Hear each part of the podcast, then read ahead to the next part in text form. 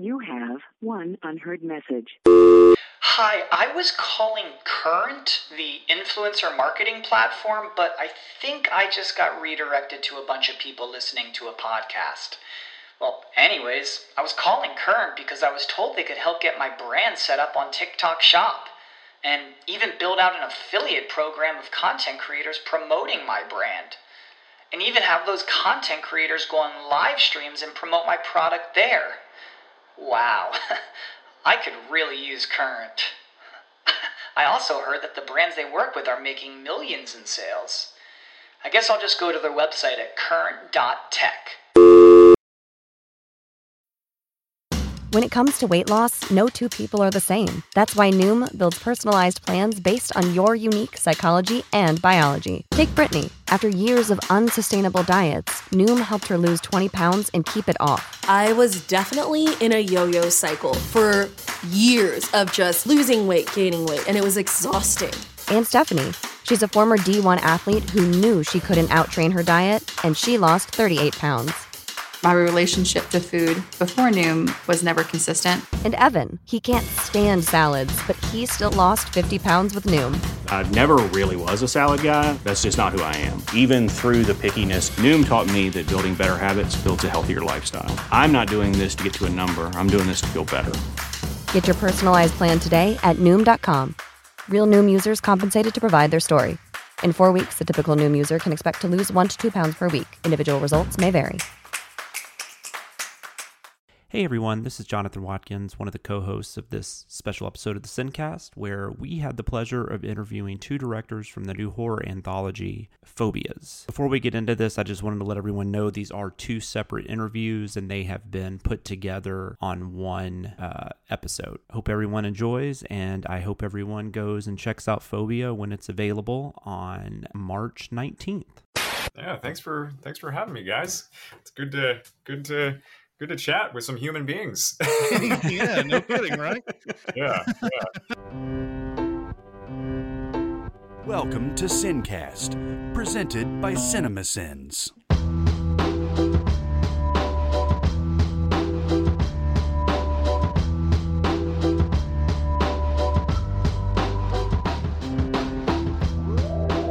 All right, everybody, welcome to the Sincast. This is Chris Atkinson from CinemaSins, joined by Jonathan Watkins. Hello, hello.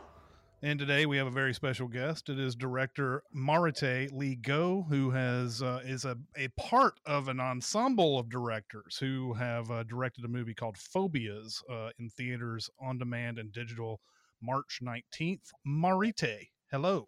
Yes, I love the effort of the Maritte. That was good. I, I, you know what? If if I'm still off, tell me because I want to get it right. But I, I I'm notorious for this, getting it right and then messing it up. So it's all good. You guys can actually call me Marty. That's uh, like my teachers Okay. call me Maritte. It's Marty is like my friends call me Marty. So call me Marty. okay. All right, Marty. Um uh so yeah, this is uh it's a movie told in several segments with a different phobia for each one, and yours is viophobia, the fear of driving. Yes. Uh stars Hana Mae Lee, uh, who most people know as that very soft spoken Lily from Pitch Perfect. Uh she is not soft spoken in this movie at all. Nope. Um uh, what uh what uh, so how did you get on the project in the first place? Um, so I've been producing for years with um, Eric Fleischman, who's a producer on this movie, and um, we've made almost a dozen features together. And it was always my kind of goal and dream to write and direct horror films. And um, on the side of me producing, I was um, making short films for like Crypt TV and um, just making short film films in general. And then finally I came out with it. I'm like, this is what I really want to do. and I showed mm-hmm. Eric my work and he was like, wow, this is awesome. Let's collaborate and make movies together and with you being a director writer. So I was like, awesome. So we kind of sat down, um, Eric, Jess, and I, and we started pitching out ideas of what the anthology could be. Um, and several ideas were put out there, but um, Eric, this was actually Eric's idea of phobias, and we're like, yes, that's awesome. Let's do it. Um, I remember being like 14 years old and writing in my dream journal that, that I wanted to um, write and direct an anthology horror film. Um, you know, I grew, grew up on uh, Tales from the Crypt and Twilight Yeah. Zone, and just like that is what I want to do. I just love horror. I love the um, kind of journey it brings you through, and you can kind of push reality and go to these really scary places and it's like a roller coaster ride and so i kind of became obsessed with horror and um, yeah so they asked me to make a film with them and i said yes um, and as for my phobia vihophobia um, that came about because it actually um, is based on something that i experienced um, it was one of the scariest days of my life where I almost uh, died in a car crash, and Wow. um, uh, I was I'm living in LA, and so uh, it was when I was dropping my ex boyfriend off at LAX airport, and the weirdest thing happened where I felt something sitting in my back the back seat of my car. I could Hmm. feel like this really cold air, and it felt like needles in the back of my neck. And I kept looking back, and I was like, "What the hell is this?" You know, I couldn't see anything, but I felt it, and I had never felt like that before in my life. And um, I get on the 405 and I'm going north, you know, to go back home and I'm trying to ignore the feeling, but I just could not shake it. And um, suddenly I felt my car getting kind of taken over. Um, And it started speeding up and slowing down and s- speeding up and slowing down. It was like it, it was like it had its own mind and my, my car was brand new so there was no reason for it to be acting that way um, the radios started changing stations the lights kept going in and out and i was just like terrified i was going to die because i could it just was acting on its own and um, after you know uh, uh, minutes I don't, I don't even know how long it was it was happening for but i was like praying and crying like that it would stop. Um, i was able to pull the car over and i was praying. I was just like get out of my car. Whatever you are just get out of my car. And the feeling finally left and i couldn't feel it anymore. And um, i drove home and it was safe and it was good.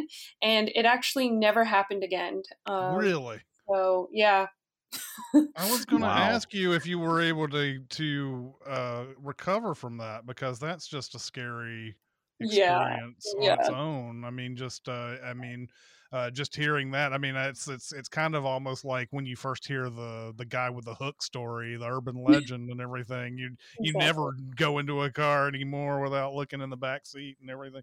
But Yeah. uh, Yeah. is is that is that sort of how these uh, particular phobias were written into the script? Did everybody just bring their own uh, phobias into it, or Yeah, was I it? mean, I think each individual one of us has different reasons as to why we picked our phobia.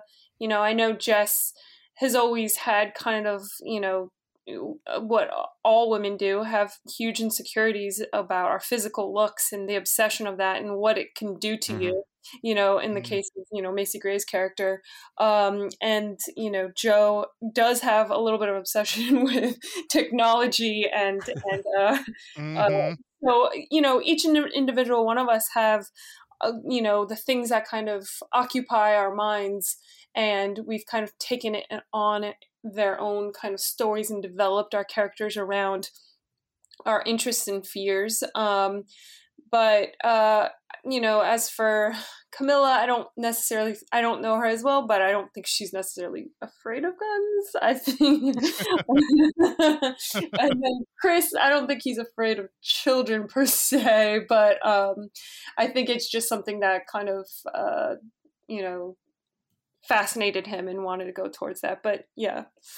Did did all of you, all the all the directors, have to sort of get together and and uh, make sure that this is cohesive in some way? You said you didn't know Oh, Camilla Belle all that much. Yeah, you didn't. Mhm. But I, it made it sound almost like you you didn't get a chance to meet her very or or, or talk with her very much. Yeah, uh, I mean, this- after the fact, we were able to connect a lot, um, a lot more. Um, but you know, with uh, you know, when we first started the film, I had never met her before, and we were kind of all paired together. I knew mostly everyone except for Camilla, but we've become friends, and she's amazing. Um, Mm. But we did a lot of work to kind of come together and try to figure out a cohesive kind of voice and, and style and um, you know our other uh, producers, Radio Silence has a huge history of making anthology movies like mm-hmm. they you know, with mm-hmm. doing VHS and Southbound. And we had meetings of like, how do we make this, you know, feel like it's coming from one voice? How do we do that? And, you know, they had so much great advice on how to, um, first of all, we need to have a visual style. Um, we've got to use the same camera. We've got to use the same lenses. Those are the rules that they had kind of learned from their past mistakes and feeling that um, they said that past movies had felt really disjointed and that audiences couldn't really um, you know take the journey as smooth as they wished they could because things look so disjointed. And so we're like we took that very seriously. And um, mm. all the directors and we'd all sit in a room for weeks and weeks before we started um, and we'd do camera tests together lens tests. We had all the same key departments. We had um, same production designer, makeup, stunts, and then uh, two different DPs just because we kind of shot it in like a TV kind of format. Mm-hmm. But we'd all discuss together like what we wanted it to look like, lens choices, and um, locations. We, location scouts we did mostly together. Um, so we did a lot of work to kind of, you know, take all of our brains and and try to speak as one. You know, uh, it was difficult, and I know for Jess trying to write the through line and trying to take all these different voices and make them, you know, meet in one location. Uh, yeah. But we did it. that is one thing I noticed though when I was watching this. Like this didn't. I mean, it you know, I would forget it was an anthology at times because it did oh, feel great. like it looked so, you know, everything looked so, you know, similar and uh, very cool. And you know, each story had definitely had its own thing. But mm-hmm. uh, but you take something like Creepshow, which I guess is kind of like the Mac Daddy or Tales from the Crypt, and I mean, you yep. could easily, you could, I mean. Creepshow is excellent, but you could easily interchange those and you know move them around and stuff. This felt like it needed to flow the way it did. I really uh, appreciate that. yeah. that. That was definitely one of our biggest fears of like our our phobia, if you will. That it yeah. would feel like a yeah. it would feel like a real feature. It would feel totally disjointed and you know i there's some other you know anthology movies that you watch one and you're like oh that was really good and the next one you're like eh, this feels like a totally different voice and i i don't know yeah. if i can stay here anymore you know so mm-hmm. that just that means a lot and Thanks. Well, and, that, and, now that you say, I, I forgot Radio Silence was involved with Southbound, so that oh, yeah. that makes sense too. Because I mean, Southbound yeah. is in that same kind of ballpark, I would exactly. say. Um, so, uh, you know, what were you hoping to bring into your own particular segment? What were you hoping to uh, sort of express in this? Uh, is is the the stuff that Hana Mae Lee goes through in this similar to what you went through in your real life, or did you add some things? Or yeah, you know, I mean, I totally did not kill someone. oh, okay, too bad. yeah, we you went to the quote unquote airport. yeah, hoping we were getting a confession today, but no, that's not going to happen. Hilarious! I like mm-hmm. accidentally put myself in jail. Um, yeah. No. Um, no, I mean, it was awesome because, you know, I, I took a little bit of a real life experience and, you know, eh, working together with all of the directors, trying to figure out how they can all meet in this institution. All of our characters had to do something bad. And so, what I loved about it is that using, you know, your fears as the, the, your secrets you know the things that that haunt you the demons that you kind of bury and hope nobody will discover um, you know that kind of was explored within Viaphobia. It it became a lot deeper than my little experience of you know the supernatural thing in my car, and it really mm-hmm. came to be more about the secrets that we try to bury and you can't you can't um, hide from your secrets you can't hide from your past and uh, I think it was really fun to just kind of push the reality and the boundaries of what that could look like with a ghost kind of taking over your car. Yeah.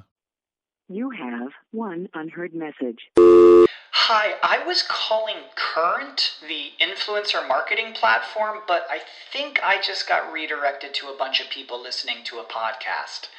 Well, anyways, I was calling Current because I was told they could help get my brand set up on TikTok Shop and even build out an affiliate program of content creators promoting my brand.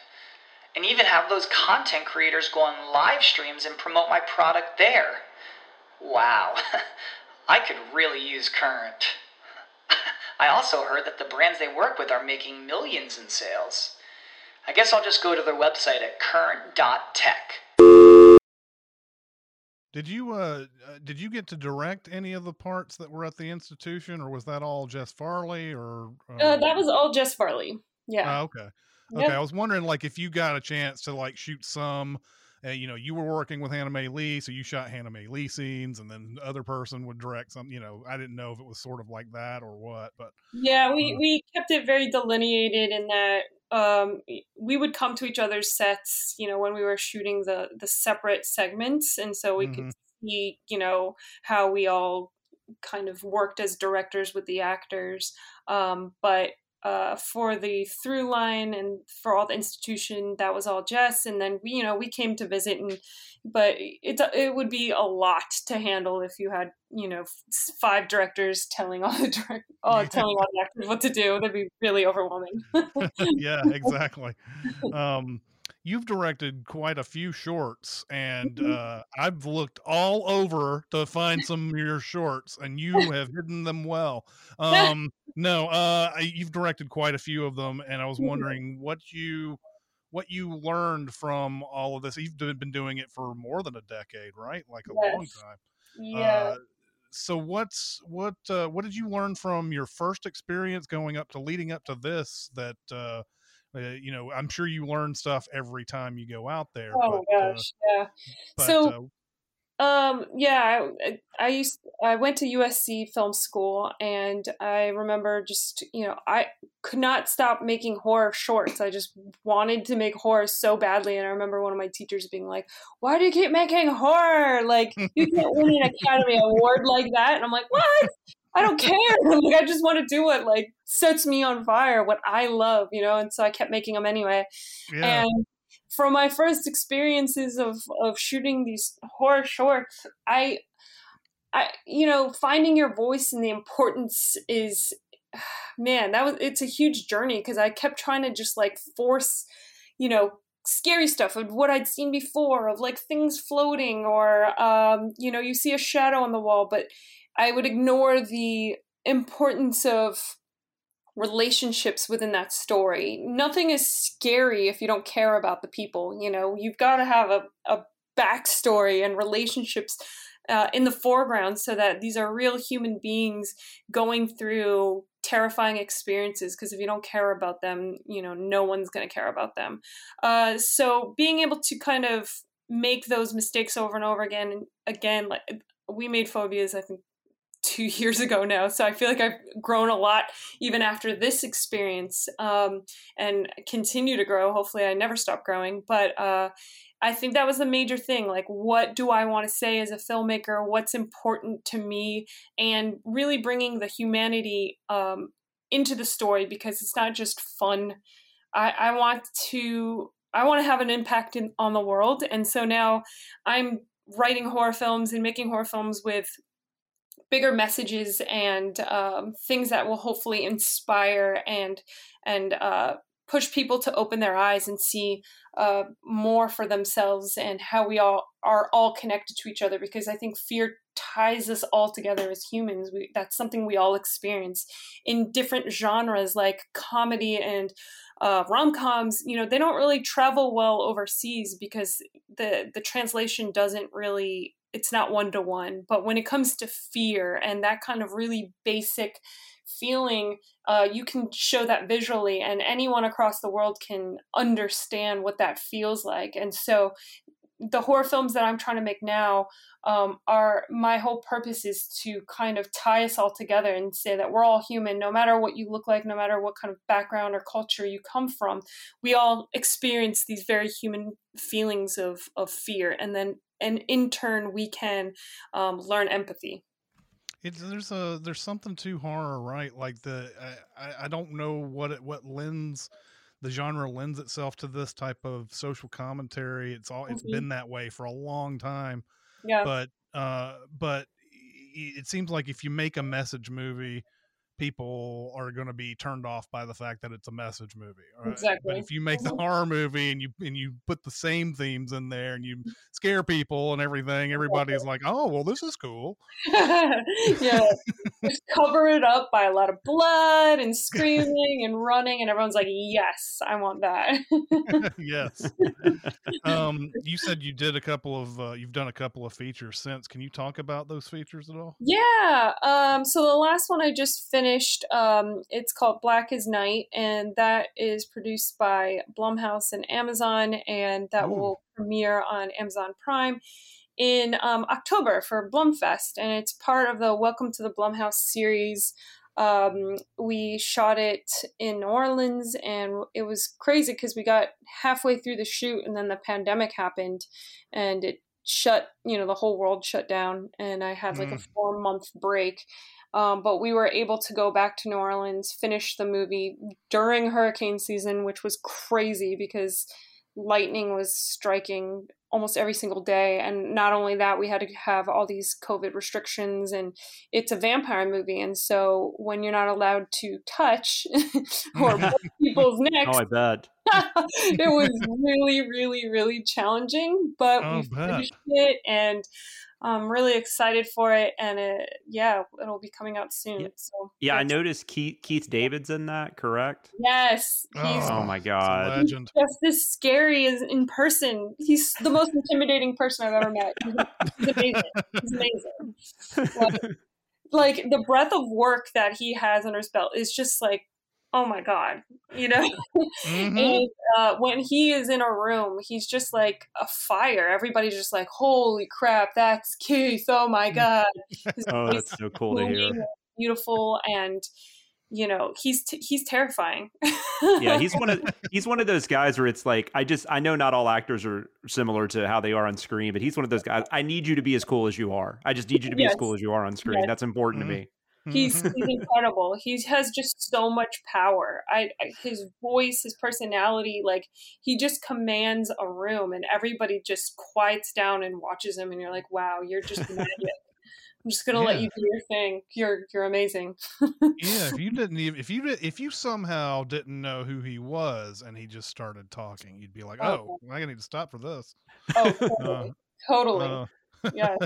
Another one that I see on on your uh, upcoming credits is called Rise. Yes, yes. So Rise has not been released yet. Um, the pandemic kind of shut down that release, but we are. That's the next one we're we're setting to um, release out there. Um, so Rise is based on um, the Nigerian schoolgirls um, kidnapping. Hmm. Uh, there's been hundreds and hundreds of schoolgirls kidnapped. Um, first starting in 2000, oh, what was it, 2010, and now it just recently happened again. Another 300 girls have been kidnapped. Oh God. horrible. It's horrifying and it's it's uh you know it's based around um those true stories. We've got interviews from girls who ran away from these terrorists and you know their stories. Uh i uh interviewed them and and wrote a story based off those experiences. And so it's about a nigerian uh princess whose family is murdered and her younger sister taken hostage and by the Boko Haram, this terrorist organization, and she goes and she infiltrates the camps to find her sister. Oh. Um, yeah, so we were able to shoot that in. Um, we actually shot it in Ghana instead of Nigeria, just because of the subject matter and the danger. Um, but it was amazing, such an amazing experience to connect to those girls who are so brave and so uh, just fierce. Like I am just incredibly inspired by their stories, and so I'm excited for that one to release as well.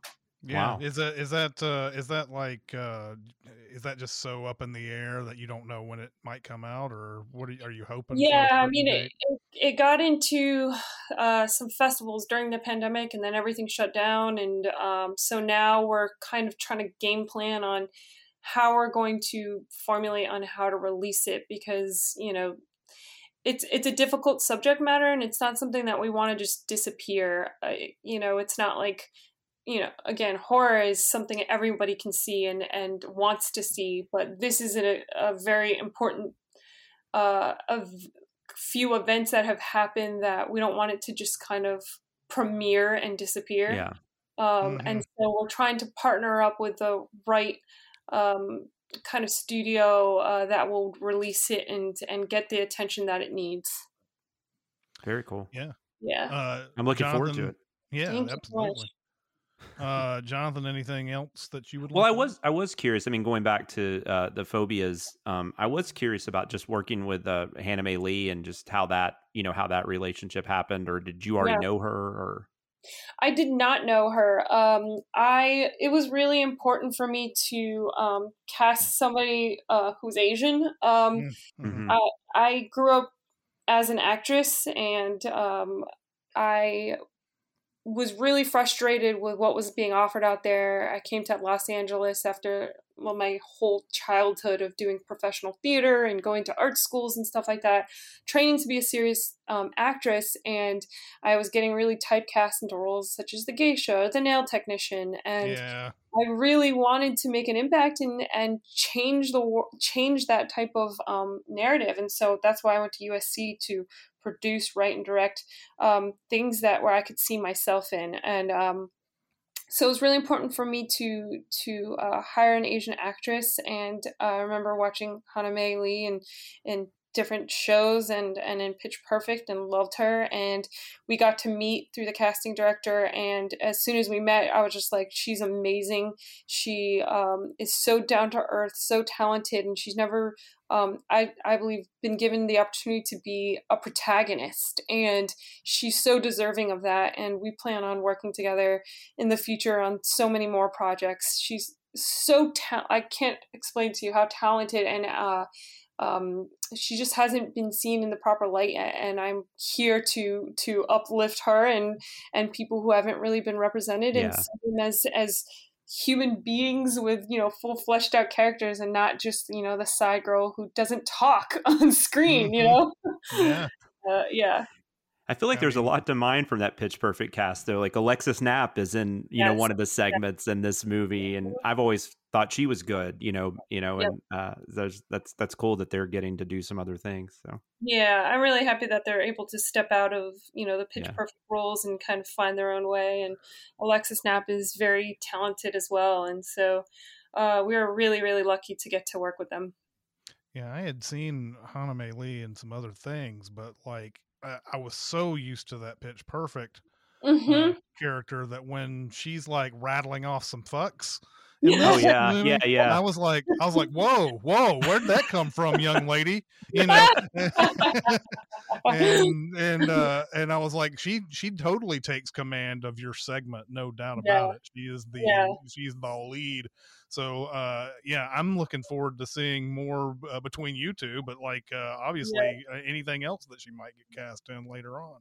Yeah, absolutely. She's got such an interesting, like, Instagram fashion kind of side to her that you you would not know unless you went, you know, followed her on social media and see that she loves, you know, fashion, but she loves like a like a very dark gothic kind of look and that really ex- inspired the type of character that would be in Viophobia. Um, she's an extremely sweet person in real life, very humble, very down to earth. Um, but she loves to push it with fashion, and I was just like, yes, that's that's what I want to see. I want to see this badass who kills this dude and doesn't give a fuck, and then all of a sudden is like tormented by the spirit of this old man. So it was great to collaborate with her, and we've got plans on collaborating on future projects. So I'm and I excited. and I loved even though I mean I don't want to like spoil anything, but I love the dynamic of her and I don't know if that was supposed to be her boyfriend or the guy she was with. Mhm. I liked Yeah. that dynamic because I think it took a very different turn than it normally does yeah, in yeah. a story like this. Yeah, it was really fun to to kind of play with that. We had different options of how or different uh, drafts where we went further even to like what would have happened for them to run into that older guy um in in I forgot because I, I already kind of revealed some of it. Sorry, but um, but yeah, Ash is amazing. He actually comes from the fashion world too, and um, he'd only been in like one movie before, um, but when he came to audition, he just had this like rock star type of um, presence about him, and it Mhm. felt very in line with Hana Mae's character. He felt like he was that person. Um, he's got a rock star background as well, but he um, is he's a model and um, comes from music, and he's he's about to release an album and all this kind Oh, of stuff. wow. But yeah, he's a really kind person, um, but has he's covered in tats. We, none of that is makeup, um, wow. and it's just kind of like this is the character we wrote, and he like kind of stepped into it, and that was him. You know, it was great casting. Yeah. Um, well, I don't have any more questions, unfortunately. I guess it's, I mean, you know, this thing is your, your segment is how long? It's 10, 12 minutes, somewhere around there. yes, yes, yes. Uh, you know, so there's, there's not too much to cover unless we just spoil the whole thing. Uh, but uh, I'm looking forward to seeing uh, your next uh, couple of movies that you've got Absolutely. on the docket, and uh, awesome. Thank you and so uh. I, I I think that it'll it'll be awesome to watch those. Um, we'd like to thank Marty. You know, it's Marty. You know, It is yeah, Marty. Yep. That's right. Uh, for uh, for giving us our time. Uh, the movie's Phobias. Uh, it comes out on March nineteenth. Um, thank you so much for for joining us. Thank you guys so much. I had such a blast. Thank you. And today we have a very special guest. It's director Joe Sill, whose movie Phobias comes out in theaters on demand and, dig- and digital on March 19th. This movie is told in several segments um, with uh, a different phobia, and Joe's segment is called Robophobia. Joe, welcome. Yeah, thanks for thanks for having me, guys. It's good to good to good to chat with some human beings. yeah, no kidding, right? yeah, yeah. This is Uh, great. Yeah. Interaction. You don't. We might be AI. You don't know. You, Yeah. oh, you know, Oh, see now, that's not. You shouldn't have said that. That's Um, true. I really shouldn't have. I feel like weird saying that now that I did. that is Well- the fear. You know. Um, yeah, exactly. We were uh we were talking with uh, uh M- Maritte uh Go uh Mm. Yeah. yesterday and uh she said that hers was sort of based on an actual fear fear that she Hmm. has. What about you? Do you have a fear of AI? yeah, absolute fear of finding a you know an AI in a you know a chat roulette or an Omega. no, not Yeah. at all. Not at all. I I uh, I, I honestly I think um, it's it's quite the opposite. I find myself to be very inundated with tech and and tech uh, being a part of my lifestyle in, in many ways. I think, which Mhm. is um, obviously it's part of everybody's life uh, now more than ever. But I I think I, I grew up, um, you know, from like the film side at least, like um, learning the technicalities up front. So I was using computers. I was like learning visual effects softwares. I was learning how to use a camera. I was I was very much like uh, adopting anything, uh, any piece of technology that I could use very early on to influence how I would express myself. You know, I Mhm. think like early on, I was making little websites in high school by myself, just planting in code, and and so it was like it was very much a way of of connecting. I, I very much adopted, you know, it early on to connect with people, and so I guess it would be ironic that this phobia I chose would be. Um, uh, dramatizing the paranoia and the fear aspect of it, you know. So Yeah. um, it stars uh, Leonardo Nam as Johnny. He's a um, he's a guy who uh, uh, he starts working on his computer, or you know, he's on his computer, and his computer starts talking to him and saying he wants a friend. Um, and and then suddenly a lot of like really strange things happen uh, uh, once it, once the computer s- starts talking. It's like it's like the evil version of her almost. yeah, right? yeah, yeah, a little Uh, bit. Yeah. Um, how did you uh, how did you uh, get on this project in the first place? Uh, well, um, one of the one of the producers, Eric, uh, and myself, we we worked on a film called Stray a couple years um, or a year prior, and Mhm. that was um, that was my first film, and and he kind of engaged me on this concept of doing an anthology series uh, of shorts with a couple different directors on the you know topic of different phobias, and so I was interested in you know what you know on this prompt what would i what would i you know uh, engage on? And so I, I brought a couple ideas to the table and this became kind of like the one that I was most excited about. Uh, I was I was honestly curious if people would I, I be excited about this. It was kind of like a uh, Ex Machina meets Death Note kind of a pitch. That was like the elevator pitch, you know, like if Right. your AI became your, you know, uh, sole judge, jury, and executioner, and it came from your, you know, laptop. Um, what would that be like? And Mm. you know, it was just uh, it was a lot of fun to explore, and obviously.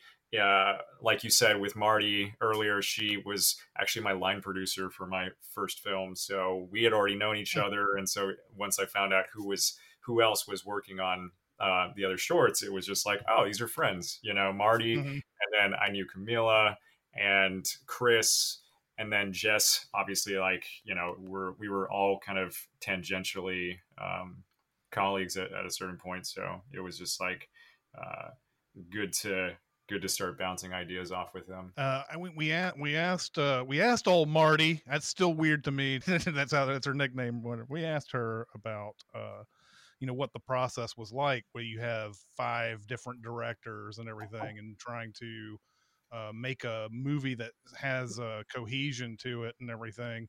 Uh, did you find that difficult at all to uh, you know sort of uh, you know make yours?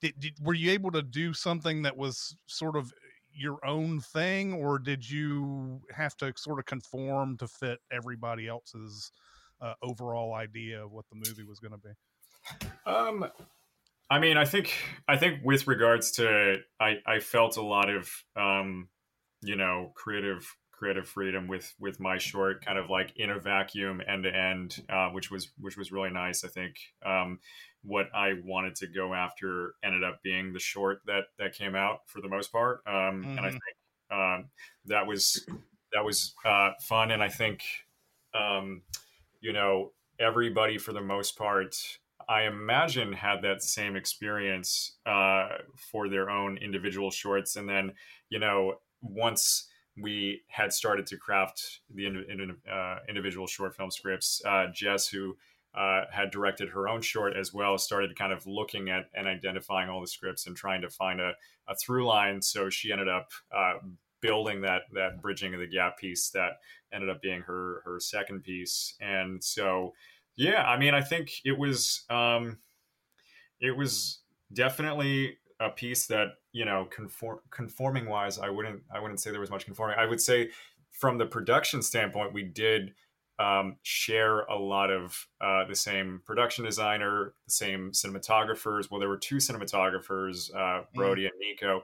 Nico is somebody that I've worked with for a long time at this point, so I brought him to this project. Holly was a production designer that I had uh, worked with for a good amount of time as well. So they already kind of knew what I wanted to go after, and they got to meet all the other filmmakers and you know um, and and adjust to what everybody everybody's individual voices uh, wanted to be, which is which was cool to see because we use the same camera lenses, uh, you know, same uh, team, uh, you know, would execute different visions, which was uh, fun to watch.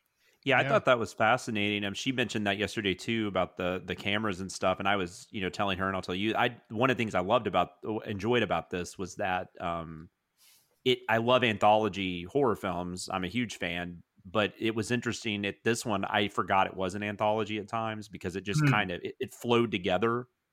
Uh, Mm. and which was kind of similar to like Southbound, which I know you guys worked with Radio Silence on this yeah, and um but yours actually not to i don't want to like spoil spoil but yours definitely ties in quite a bit to the um the the frame the frame story i guess the story that's framing it all. Uh was that always intended? No. It wasn't and i think it was it was just like uh i think it was because we were we were developing our individual stories and then you know i think once um once everybody had the five stories like in a um i guess like on the proverbial table i guess i think you know for whatever reason i think it was identified that my character would be um a good character to bring into this uh, to this framework. So mm-hmm. you know, um, for me, it was it was initially an end to end you know story, and then uh, you know, eventually it it broke out where the character would kind of expand into uh, and bleed into connecting with all the other characters, which was uh, which was a fun surprise. So yeah, yeah, yeah, that's cool. Mm-hmm. Yeah, um, you've you directed quite a few shorts and commercials, and you have and you have uh, one big feature film under your belt.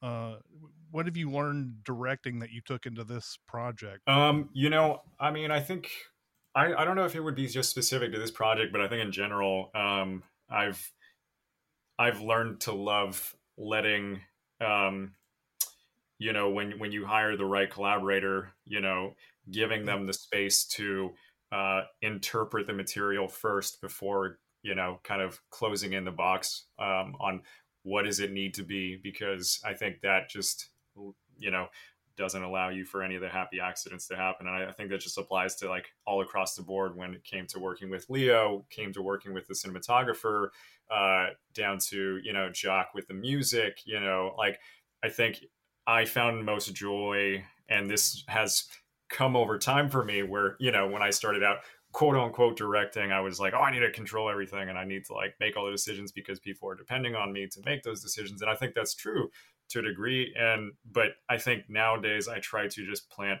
framework and just set up uh, you know the basic um, ideas for the vision and what it could be but not mandating it has to be this because i don't know you know if the camera for instance with cinematography like i have an idea of like well this is the you know the medium close up with the intention on feeling like this and i will describe the feeling uh, that mm-hmm. I think it should feel like, rather than like the specificity of like you know um, the the uh, the tools that are necessary to be used to to create the shot. I often want to see what my collaborators will bring to the table based on that interpretation first, because you know I enjoy um, seeing what they come up with. Um, you know that would might not have been my um, instinct at all. You know. Mm-hmm. Yeah um, your character uh, Johnny uh, goes through a uh, sort of a well, sort of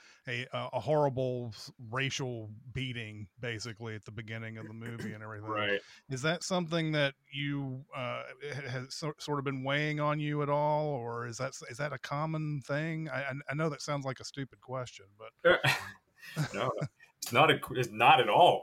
and to be honest, you know, I I I think I'm noticing a lot of um, you know, there's a lot of recent talk about the the growing, you know, um, I guess ra- you know, racial tension and uh, uh, against Asian Americans, and I could not have planned to be having this short film come out around this time like i think it was something that yeah i've been aware of for a long time i've had friends that have been targeted and and mm. i myself have been treated a certain way you know i think yeah. it's funny is i'm only half asian too but like in in um in how i'm perceived uh, obviously i think um it is is in a you know a minority category so i think like it was something that i was like oh well this will just you know this isn't something I want to in like explicitly discuss, but I think it could be a uh, a good way of making this character feel like an outsider, so that he ends up connecting with this outside force that mm-hmm. um, that gives him an out. You know that may or may not be morally uh, that that becomes morally questionable. You know, I think which is you know um, which was the point I think of like okay, so if you are you know being oppressed in any which way like is your response you know if you were given the tools or i guess the um the uh, justification or rationalization to do something should you do that you know should you act mm-hmm. in in violence and i think that was like very much um, what i think i wanted to have you know johnny come into question with was as this ai was growing stronger his it enabled his initial responses, but he was starting to realize morally maybe that might be questionable. But then at that point, it was like the point of no return where he realized this AI is uh, growing mm-hmm. beyond his control. So that was just a fun, dramatic point to play with. Yeah, yeah, the effects in that scene, by the way, the the the end result uh, mm-hmm. of of what happens, I, I I thought I don't know, I just I feel like I've it's always interesting. As many horror films and as many action films and stuff as I've seen, I feel like I've seen people killed in every possible way, and then but then that happened. I'm like, I've never seen that. yeah. yeah. That was very cool. No, I think we, yeah, we wanted to just, I think, um, I guess without spoiling uh, too much, like I think each incident that would happen over uh, time would be, mm-hmm. I guess, uh, teasing more and more of how this was going to get into a more extravagant and outlandish, magically realistic place. Um, you know, but it started as hints of, you know, um, uh, the the first the first deaths start as hints, and over time it becomes more oblique mm-hmm. and um, clear uh, that it's going in that direction. So you also have I didn't realize this. I, this is I was I was I, this was just a, I felt bad afterwards. But Jonathan, before you got on, was like, uh, "That's uh that was uh, Steve Park who played his dad." Yeah, completely did not recognize him at all. Yeah. Um, uh, what is it like working with? What was it like working with your actors in general? Oh, I mean, they were so cool. they were, mm-hmm. and, and they had worked together before, and and Leo and I had known each other in the past, and so we this I we had met um, you know, uh, as as friends, as uh, through mutual friends, and we're talking about how could we work together, and this became like, oh, this kind of could be an opportunity to work together, and we um, definitely found it to be a you know a fun um, first outing together, I guess, or first you know way to experiment, uh, you know. Uh, getting into uh, uh, working together and steve i i hadn't met him before but i had admired his work and so mm-hmm. it was kind of a blast to to sit down and talk with him and he had some like sage uh, words about you know how his career had went and how excited he was for you know how people are, are starting to get to tell new stories you know uh, mm-hmm. These days and you know he's just been around uh, and he has yeah. he has done you know um, you know he was, he was kind of a um, had a mentorly kind of a, a presence you know which was awesome yeah um I, I, I got a chance to look at a couple of your other uh, uh, uh, some of your other work, and uh, I saw Autonomous on uh, on YouTube. Uh, yeah. Was, that, what was, that, experience like? What was that? How did how did you make that movie? Um. well, uh, the pandemic has has taken us into interesting directions. mm-hmm. Yeah, yeah. Um, it was actually, um, man, I guess I should, yeah, then kind of back up and, and contextualize that. Um, I, I truly find that I think the pandemic, um, at least the start of it, like we're coming up on the anniversary in a couple days right now, um, was a, a very dramatic shift for a lot of people. I mean, for mm-hmm. everybody in different ways. For me, it kind of made me realize that a lot of what I had been doing, you know, once live action was taken out of the picture. And um, I come from, you know, uh, an advertising background where I do a lot of commercial directing and, you know, was doing independent film as well and, and pursuing, you know, uh, that direction. I, I think I, I, I got that step back and reflect moment and realize like, you know, I I don't know if I'm doing everything I can or exploring in exactly the way I want to to try and bring the stories that I want to to life, I find myself to be a very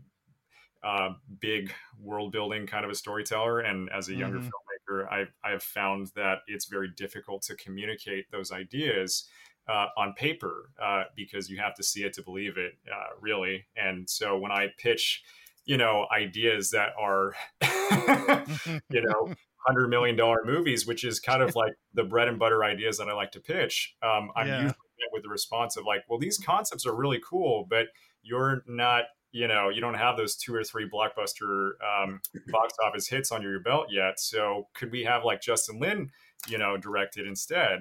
Um, mm.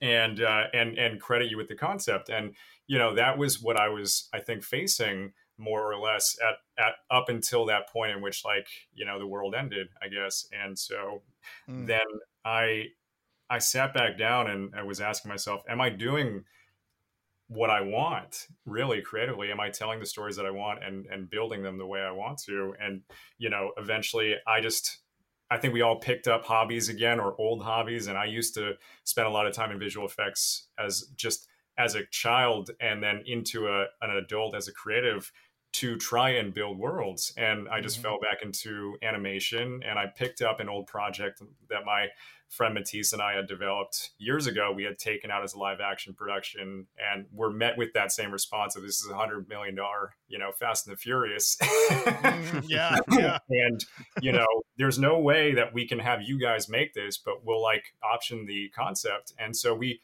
we shelved the idea and then, you know, the pandemic hit and there was suddenly no I realized like a lot of my career, I was like, I guess rewired to begin asking people for permission to make things and, mm-hmm. uh, you know, looking for validation from a, an executive level of like, is this idea cool? Do you think this idea is cool? And, you know, summer 2020, nobody was there to say an idea was cool or not. So it was suddenly like, well, what do you think is cool? And, and suddenly you're in the driver's seat again. And, and so yeah. we are like, why don't we just make a short film out of this concept that we love so much and just do it. Nobody mm-hmm. like we don't need anybody to say it should be made. We want it to be made, you know. Yeah.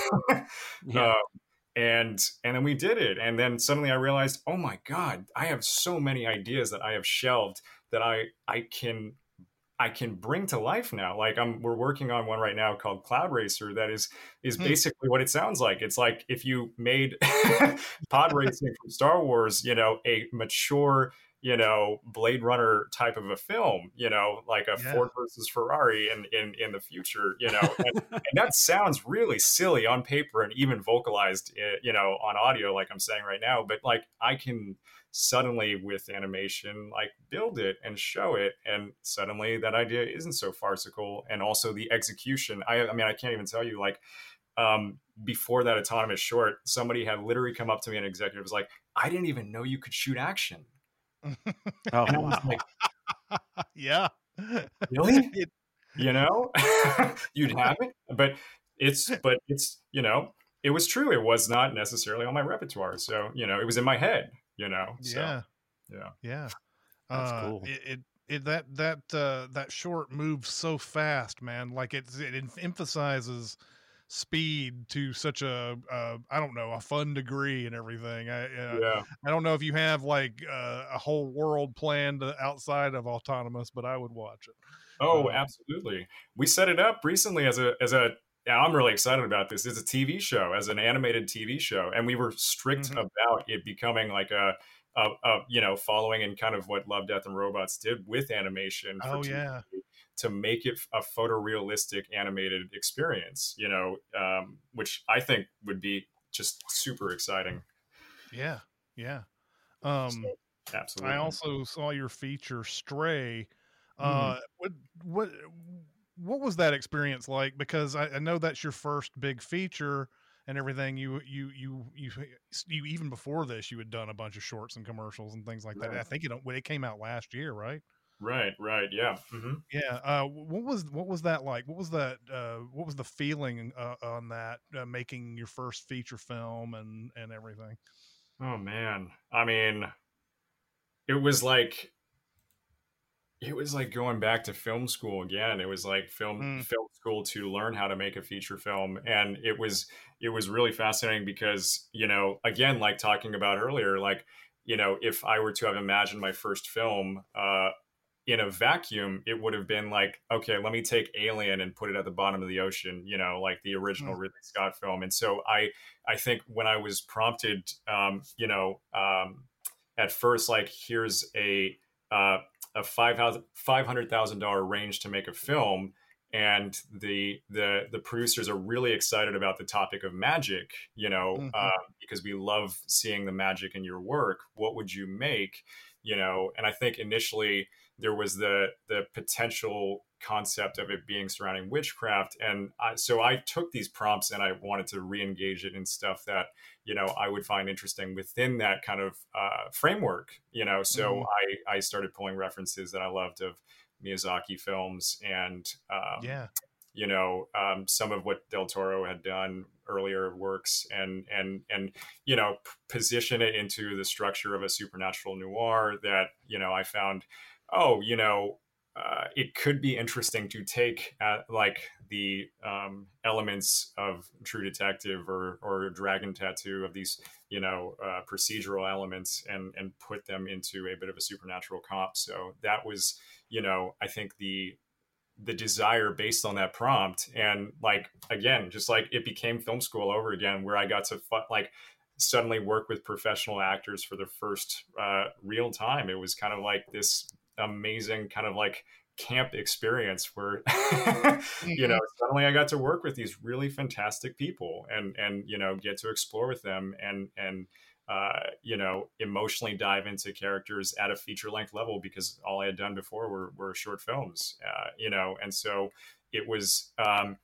exciting it was stressful it was 17 days you know it was everything that you imagine in an independent feature you know structure and uh, you know i had done pretty much the majority of the visual effects myself which i think like looking back like you know might have rewritten it to be more uh, uh, or less stressful but you know i think um it was it was interesting and i learned so much i learned so much of like what i would do what i wouldn't do i think like you know and and what i was uh you know what was in my power to do and what wasn't you know so i think there was there was a lot uh of of valuable lessons that i took moving forward from there Yeah, I I I I, uh, I love Christine Woods and I love Karen Oh. Fukuhara. I love So both of those. Uh, Yeah. Ross Partridge shows up again in this one. Yeah. too. Yeah. yeah. Oh yeah, yeah. When I heard Ross was showing up, I was surprised. I was just like, "Oh, y'all pulled him!" You know, I, I was very, I was very happy to hear his name. Um, he's such a joy to work with. He's such an Yeah. awesome human. I just remember Christine Woods, like in the like er, mid to late aughts, was in every television show I think that was Mhm. was on, and then so it was yeah, it was really cool to see her pop up again, and uh, I've always been a fan. Yeah, Yeah. and she's Um, yeah, she's incredible. You mentioned you already mentioned a, a, a couple things that you were kind of working on. Is there anything uh, that you can you can talk about? Any future projects that you got going? Another movie or Yeah, well, I mean, I think Autonomous now we set it up with Stampede and and got some really great producers on that. Um, has been taking a lot a lot of the development time um, on on the you know I guess more um, active uh, project end. I think Yeah. in more developmental space, I'm I'm doing another uh, proof of concept, and uh, that is uh, just gonna you know uh, it's it's fun to it's fun to make. It's fun to make uh, within your own home. I um, I think you know another I guess um, bigger development is I, I ended up starting a company um, over the last year that that is uh, pretty much sole purpose is to to do stuff like this. I um, it's it's called Impossible Objects, and it is basically an uh, I call it a world building lab, and it's kind of a space Wow. for all kind of creators that like this world building kind of work, whether whether it's you know an animator or a rigging artist or a director or a writer, you know anybody that wants to build in this kind of um, way of working where it's animation you know focused and centric. And it's it's really kind of me saying goodbye to a lot of the advertising industry that I was in, but bridging a lot of the advertising um, uh, relationships I had had to start making branded work in animation, and that work in in transit starts to build teamwork and build great animation teams, uh, learn virtual production, uh, real time you know rendering engines like Unreal, uh, and Mhm. you know and and through working with these branded projects you know allow ourselves to fuel these narrative projects that we can do without permission essentially and start to make what we want just because we want to make them you know so that's been an Wow. exciting kind of endeavor i guess of of kind of just putting Yeah, I don't- back in the driver's I don't know that I've ever asked that question. Do you have any future projects? And the person's like, well, you know, I just I started a studio. Uh, well That's it's a- amazing. it was but it is a resp- you know like because i want to do future projects in this yeah, way, absolutely. you know yeah, so, yeah i had to so awesome. yeah Mm. It's uh, it's great that uh, that uh, there is more uh, of the world outside. Uh, you know, uh, more autonomous coming because uh, I think everybody should watch that that uh, that short. It's uh, it's uh, it's really fun, really well done. Like just uh, uh, uh, just you know, I mean, it's four or five minutes long. You can't go wrong. It's so it's you know, it's it's really it's really good. Um, so uh, I can't wait to see more of it. Uh, when do you when, when do you hope to have? Uh, what is it? Is it supposed to be a series? Is what you said?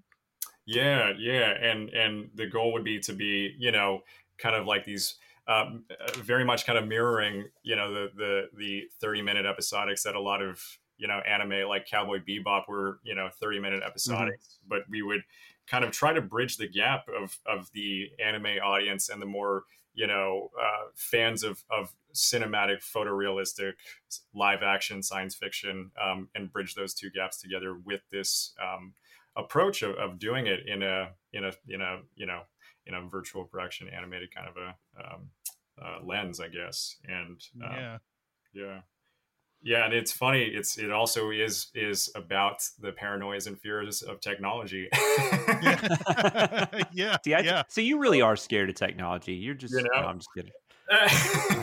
I'm terrified by it. I mean, like, I think, you know, talking about like voices, like Clubhouse just opened up and like, I mean, you know, it's just like Zoom, like, you know, that they're recording your, your likeness, you know, just like Clubhouse, Oh yeah. you know, Mm, it's, it is your voice. So at a certain point, like I've, I've met, you know, people or companies that do those, uh, refacing or deep faking, uh, technologies. And I'm like, Mm. man, like these guys are really normal people, but like these are really terrifying tech, you know, pieces Mhm. of tech that are like I saw a friend do the Tom Cruise deep fake that has like convinced everybody on TikTok that Tom Cruise is on TikTok. And I'm like, oh yeah, this is um this is dangerous, but it's inevitable, you know. yeah, yeah.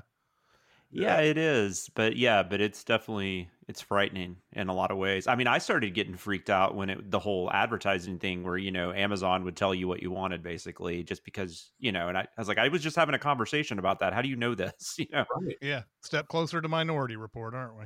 Just a step. Which is Uh, a favorite. Oh, just Oh, such yeah. a, such a yeah, good Minority, Minority Report's awesome.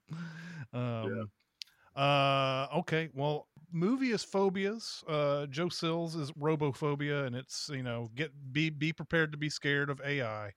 Um, once you once once you watch this, uh, you know I, I don't know what I would have done in uh, Johnny's uh, situation there uh, if a computer suddenly just started saying I want a friend. Yeah. Um, but um, um, but uh, uh, we'd like to thank you for uh, giving us your time today. Thank you so Oh, much. Oh, thank you guys. This was a fun, fun conversation. Glad to Yeah, have absolutely. some interaction. yeah, yeah. No, I hear no- ya. no kidding. All right. Uh, well, that's going to do it for uh, this interview. Uh, it's uh, Chris Atkins and Jonathan Watkins. We'll see you next time. Thanks for listening.